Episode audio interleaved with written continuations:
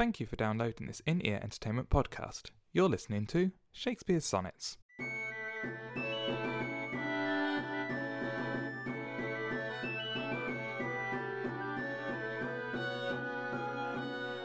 Sonnet 126. O thou, my lovely boy, who in thy power dost hold time's fickle glass, his sickle hour, who hast by warning grown, and therein showest true lover's withering, as thy sweet self growest, if nature, sovereign mistress over rack, as thou goest onward, still will pluck thee back. She keeps thee to this purpose, that her skill may time disgrace and wretched minutes kill. Yet fear her, O thou minion of her pleasure. She may detain, but not still keep her treasure. Her audit, though delayed, answered must be, and her quietus is to render thee. That was Sonnet 126. The pause at the end is because there's two lines of blank at the end of the sonnet, which is quite weird. It might be a kind of fill in your own sonnet, like a paint by numbers, but we shall discuss that. I am Mark Chazalee. That was Sonnet 126, and I am joined, as always, by a very, very gleeful Thierry Healers. You do seem very happy. Just your comment about the empty lines at the end. Yeah, you fill in what you think. It's like, and here lies the fair youth, the only male I could ever bequeath. Bequeath is a word that Shakespeare made up in my head. I don't know. There's just Hamlet's "The rest is silence." And the rest is silence, exactly. I'm not very good at poetry, as you may be able to tell. I put words together. Make odd lines. Stop coughing. I'm sorry. I have a cough. I have very powerful drugs, but it's the.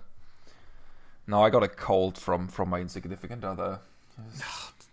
She's a horrible person. She is. All she does is ruin your life. That's exactly what's going on. I feel for you, trapped in that relationship. Straight one as well. I know. Well, that's just awful. I can't imagine anything worse. I really, really can't imagine much worse. Yeah, that's...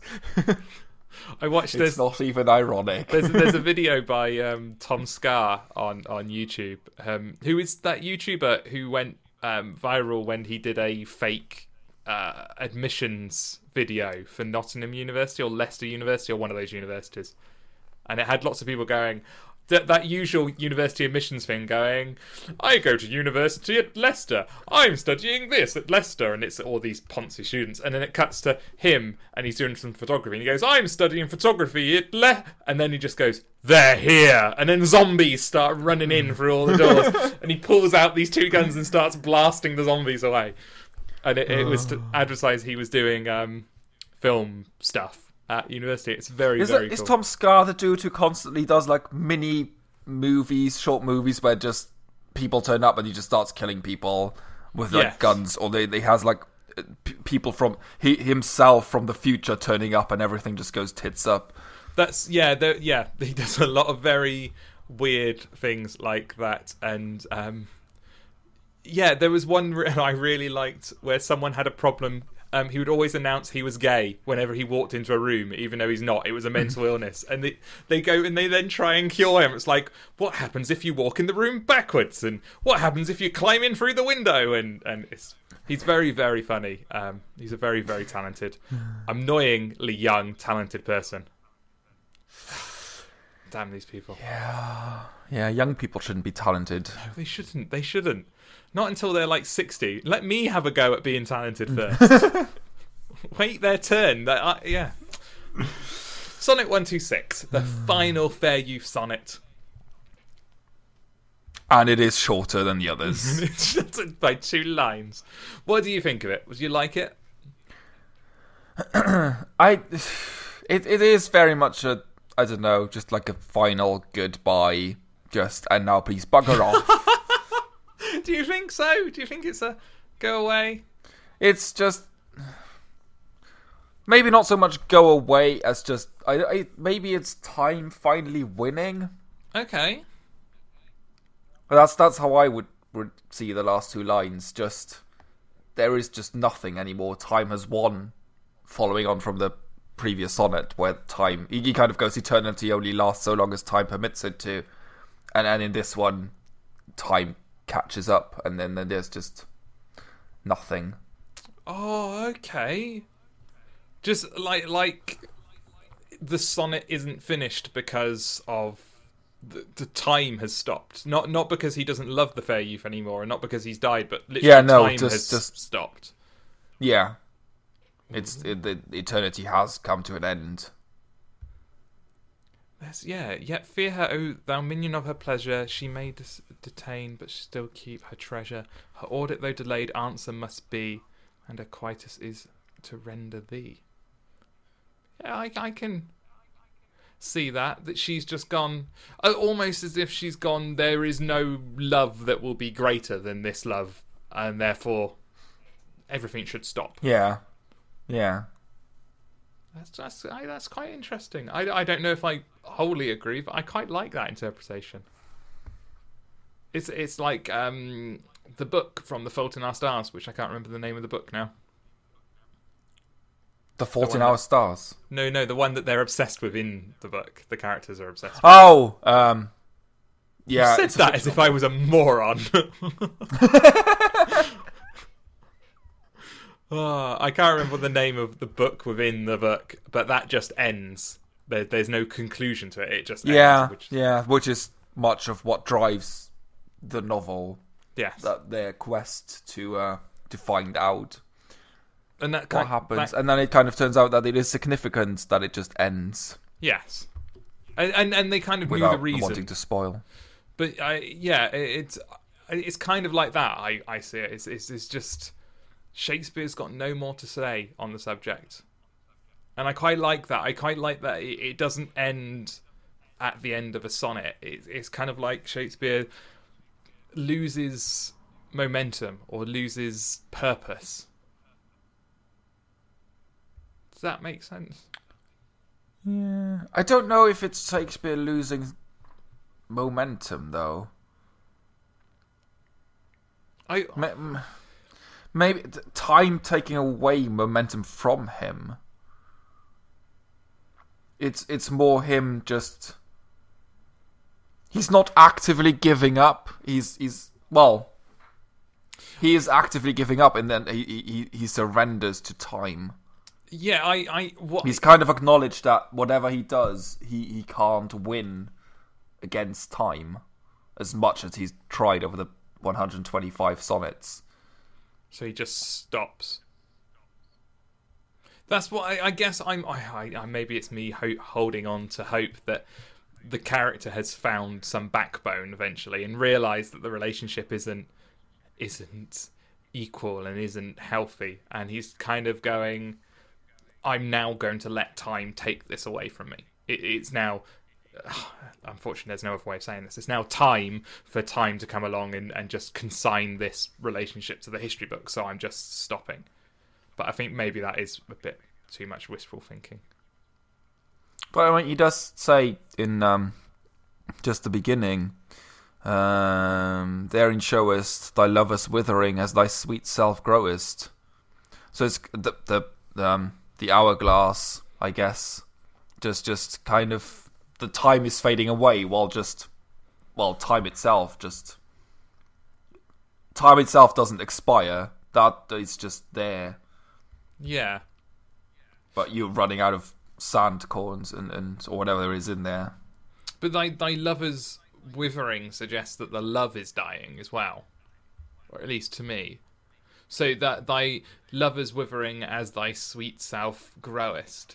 Is kind of suggesting that as the fair youth is getting older, Shakespeare is becoming less enamoured by him, being less in love with him. I read it more as in thy lover's withering, as in if eventually even the fair youth is going to die, and they're both there is no eternity for them. They're just going to wither and die. While time grows in the sense that there has been so much time already. Yeah. And even after they're dead, time will grow in the sense that there will be more time without them. Yeah, that makes sense. There has been, just, let's go with a Christian, just, there have been roughly 1,600 years, and they will die in 1620. So there have been 1,620 years of time. But even after they've withered, time will grow 700 years old, 1,800 years old. Yeah. And time doesn't really care. Yes. And that's been a repeating theme through this as well, that time as a person, as a persona, doesn't care about earthly things and earthly relationships. No, time just continues.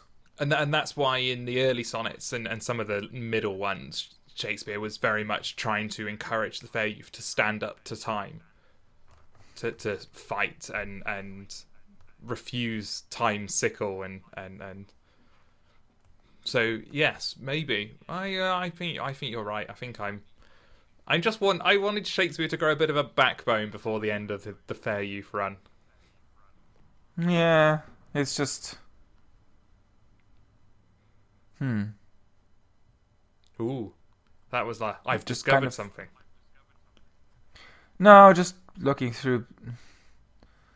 As thou goest onwards, still will pluck thee back. She keeps thee to this purpose, that her skill may time disgrace, and wretched minutes kill.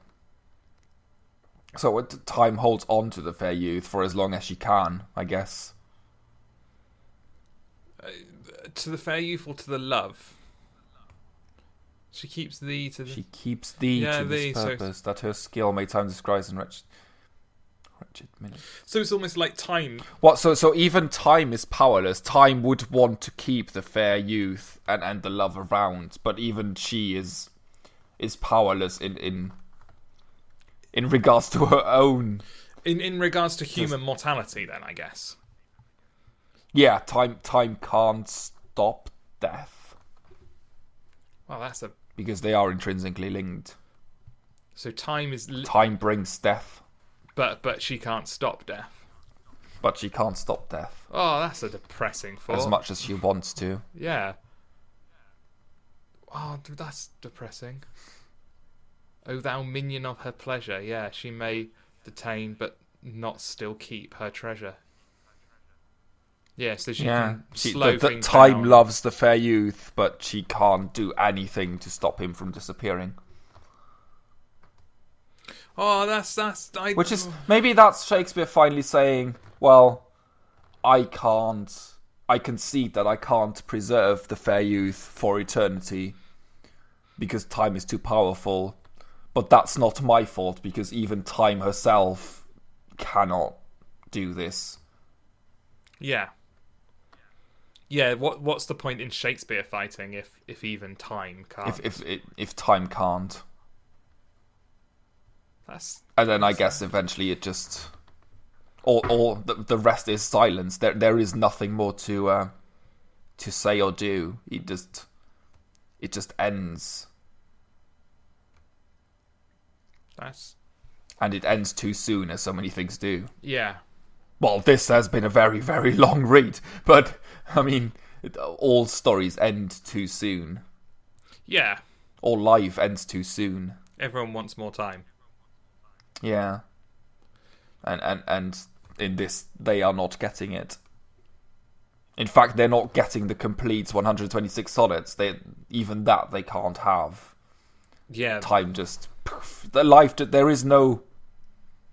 Even if you're going to die, as in you have a disease, you're sick, or you're in a car crash and you have your last couple of seconds. The precise moment you die, there's no way of just... You can't predict that. Yeah. That will just happen. Boof. Done. Nothing. Yeah.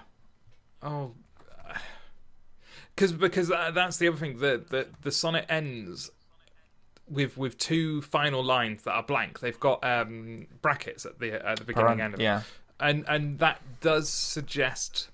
It's not as if it's just been cut short. If it had just been cut short, there would be nothing there. It suggests that there should be something there. Yeah. That there are two lines to this sonnet that... There was more things to be said and more life to be lived. And more than they could ever possibly fit into a lifetime. And it's just been cut short. It's not... Yeah, it's not been stopped by them. It's not been stopped by their power. That's quite deep. Those two final lines are quite evocative and quite emotive, and being all which is, I guess, Sorry. That's okay. No, you go ahead. No, I was just saying that kind of proves the power of Shakespeare and why he is still remembered as the great poet, because who else could have two empty lines that are so powerful? Yeah, because when you see it on the page, it's immediately apparent something should be there. It's not just a shorter sonnet. Yeah. There's something that should be there, and actually the whole form of this sonnet is different. It's not in the sonnets generally have a very set rhyming structure, which is, if you know rhyming notation, it goes A B A B C D C D E. F E F G G, but this is different. This is A A B B C. So it's rhyming couplets all the way down, and rhyming couplets, in sonnet terms, couplets are the end. So this is very much an end in sonnet, because the whole thing is an end, but even it doesn't get to end. Shakespeare hasn't ended the end, and that, I think, reinforces the fact that there should be something there. It's... Yeah, very clever, very subtle, but very, very emotive. Damn you, Shakespeare! Very sad. It is quite sad. And I wasn't expecting this to end on such a sad note. No, well, maybe sad, but not sad in the kind of we're all going to die, and there is just... Well, it's not even we're all going to die. It's just a kind of... We're powerless. We are just humans, and no one can change that. It's very similar. The feeling I'm getting is probably a slightly more literary version, but it's very similar to the feeling in the last episode of Blackadder Goes Forth. Have you seen Blackadder Goes Forth? Set in the trenches. I've seen clips, but I've not... So the whole... That whole series... I've never watched it as a whole. That whole series of 6 episodes is set in the trenches in World War One, and obviously Blackadder and Baldrick are in the trenches. And in the last episode, it's going to be the push where they try and go to the next trench along. And all the way through that episode, they're trying to get out of it, and they've always managed to waggle their way out of it all through... And they can't do it. And the last bit of this incredibly funny sitcom is someone blowing the whistle, and you see them charging up over the side of the trench, and you just hear machine gun fire, and then it fades to a field of poppies, and it's that you've been cheated out of the ending you were expecting. But not cheated in a bad way, in a it makes you think way. It's probably that kind of makes me, because we mentioned Sliders before. That kind of makes me reconsider that end, because you don't get one. And the show just, there is no ending. It ends on a cliffhanger, and you don't find out what's happening. It just. Done. And that's quite a popular thing in sci-fi, and I think it's because things set in the future, you can't really wrap them up in a neat bow because you can't predict the future. So in sci-fi, there's almost always a hanger, like end of Stargate Universe. They know where they were going to end it, and they chose to end it on Eli staring out into the starfield, and you don't know whether he saves the day or not, and what happens, and. But it's, in a way, it's a very, very good ending, because it leaves the possibilities open. Yeah, it just... Well, it cuts the story in the middle. It doesn't even get close to the end. It just... that's it. That's all you're going to get, kind of thing. But you do get some things wrapped up. I mean, if we go to the Stargate Universe example, there are a lot of the storylines are wrapped up. Eli's journey, essentially, and the clever doctor who no one likes, his journey, they both... the Scottish bloke. Yeah. They both come to an end. Eli realises he's more clever than he's ever been put through, and the doctor realises that the mission isn't going to succeed solely on him. And so there in this whole Machiavellian thing, he kind of realizes that now it's his turn to step forward, to be this to step. Yeah. So some things get tied up, but other things are left open, and I think that's very similar to these sites. We've had some of the relationship has been tied up, and we've started. It's almost reached an equilibrium now. It's been more stable in the past 20 sonnets than it has been in the 20 before that. So. It's like we've had a part of an ending, but not all of it. I don't know if I'm just talking rubbish. Yeah. No, I mean, that makes sense. There's a lot of, as you said, a lot of sci-fi shows that do it. The Deep Space Nine kind of wraps some stuff up, but then it also ends with just several of the characters just standing in the gallery, or whatever it's called, where all the shops are, and just kind of the promenade. Staring out. The promenades, that's the word. The promenade, staring out into space and onto the wormhole, and which is closed. So many characters have died by that point, and and he's you don't know whether he's dead or whether he's been looked after by the by the prophets and well that and then was it Babylon 5 as well, which kind of it gets a farewell. Like the characters have like a final dinner set 20 years into the future from that show. Wow! So it's another 2 decades after that, because you already learn in the 3rd series what's going to happen to the main character. Okay. Like you know his final fate. They give that away, and then that happens in the final episode, but you only get the resolution to that one character. All the other characters just kind of they even start new storylines in that final episode. That's awesome. See, there are bits where they kind of one of them gets a present for his son, and it just kind of goes, when you're 18 you have to give this to your child, kind of thing. And I don't want to spoil stuff, but in the show you know what is in the box, because that's an overarching plot line already. So you know that, which is something evil. It's being passed on. that evil will continue, kind of thing. And the fight of good versus evil, which has kind of come to an end for those characters. Because the good has won at that point. It's gonna... because that... And you can juxtapose that, another literary word, against sci-fi shows which try to wrap things up. And if you look at Battlestar Galactica, the new series, where they try to wrap everything up into a neat bow, and that didn't work, because sci-fi needs mystery, sci-fi needs wonder, sci-fi needs things to continue in your head, and it doesn't work when you try and tie everything into a neat little bow. And you end up... which is kind of sad, because that was powerful all the way to when they find Earth.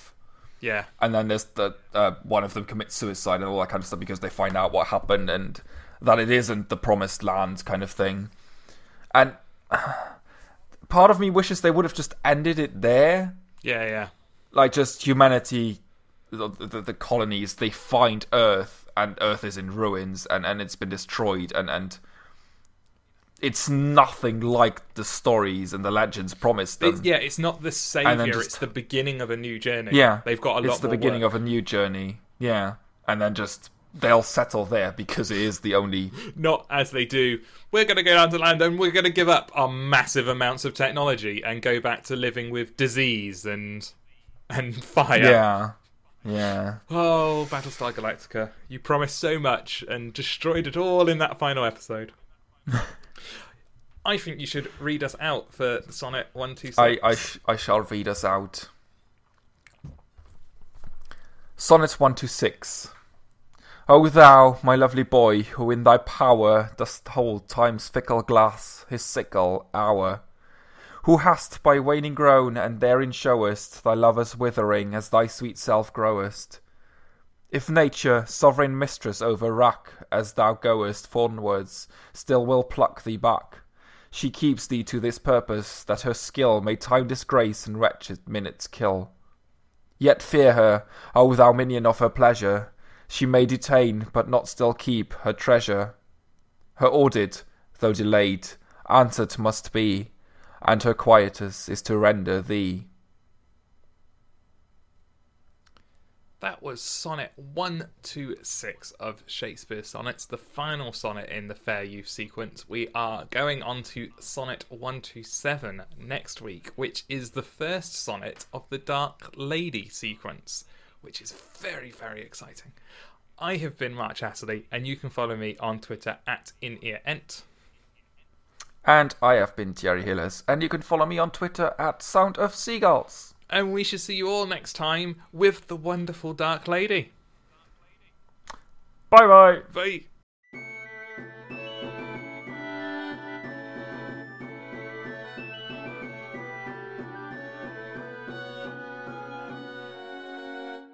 You've been listening to Shakespeare's Sonnets with Mark Chazalee and Thierry Healers.